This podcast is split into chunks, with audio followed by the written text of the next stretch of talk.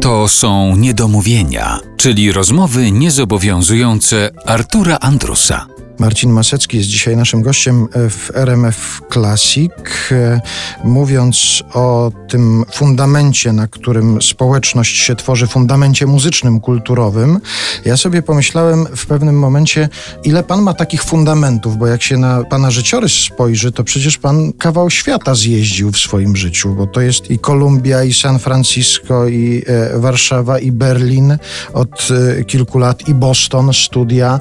Tych fundamentów jest już chyba trochę różnych, czy jeden podstawowy? No miałem dość barwne życie do tej pory, mam barwne życie. Spędziłem dzieciństwo, pierwsze 7 lat życia w Kolumbii, potem 2 lata w San Francisco, właśnie stamtąd do tego Disneylandu. Potem w Polsce liceum, koniec szkoły podstawowej i liceum, wypad na pół roku do Teksasu w międzyczasie i potem studia w Bostonie. Od 20 lat żona z Argentyny, czyli coroczne wypady do Argentyny i jeszcze w Londynie mieszkaliśmy w 2010 przez rok, a teraz od 2 lat pomiędzy Berlinem a Warszawą mieszkam. Więc rzeczywiście tych miejsc geograficznych i kulturowych było sporo w moim życiu. Natomiast głównymi filarami, takimi tożsamościami muzycznymi, tutaj nie będę zbyt oryginalny, to jest po prostu muzyka jazzowa i muzyka klasyczna.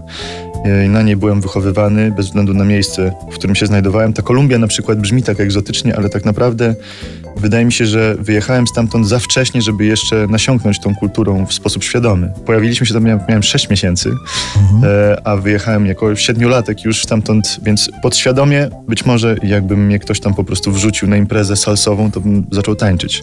Ale nie czuję się Kolumbijczykiem i nie czuję wpływów kultury kolumbijskiej w tym, co robię. No na razie może. Na razie, no właśnie mówię jak gdyby na poziomie świadomym. A tak to muzyka jazzowa i muzyka klasyczna, czyli połączenie, które znamy i są muzycy, którzy uprawiają te dwa gatunki.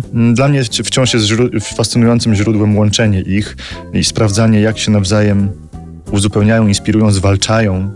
Tak też w cudzysłowie to mówię, ale jest to to zderzenie jazz, czyli zderzenie kultury afrykańskiej z europejską, to jest paliwo, które mnie napędza cały czas. Wydaje mi się, że europejskiej kulturze jest to niezwykle potrzebne, tym bardziej w dzisiejszych czasach. I stąd ten wybór Berlina, bo Berlin kojarzy nam się jako takie miejsce w Europie, w którym chyba najwięcej różnorodnych, czy jedno z miast, w których jest tak wielka różnorodność i kultur i ludzi, którzy przyjechali z całego świata. Stąd ten wybór Berlina jako miejsca zamieszkania? Nie stąd, to znaczy pośrednio. Moja żona Candelaria Sens Valiente, wspaniała artystka. Mieszkaliśmy razem w Polsce przez długi czas i ona po prostu nie była w stanie tutaj wytrzymać.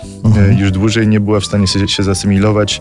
Nie odpaliło jej to, pomimo wielu prób, więc przeprowadziliśmy się do Berlina ze względu na nią. I Berlin jest bardzo fajnym miastem i bardzo go lubię, natomiast obecnie żyję w takim szpagacie trochę, gdyż ta przeprowadzka do Berlina zbiegła się.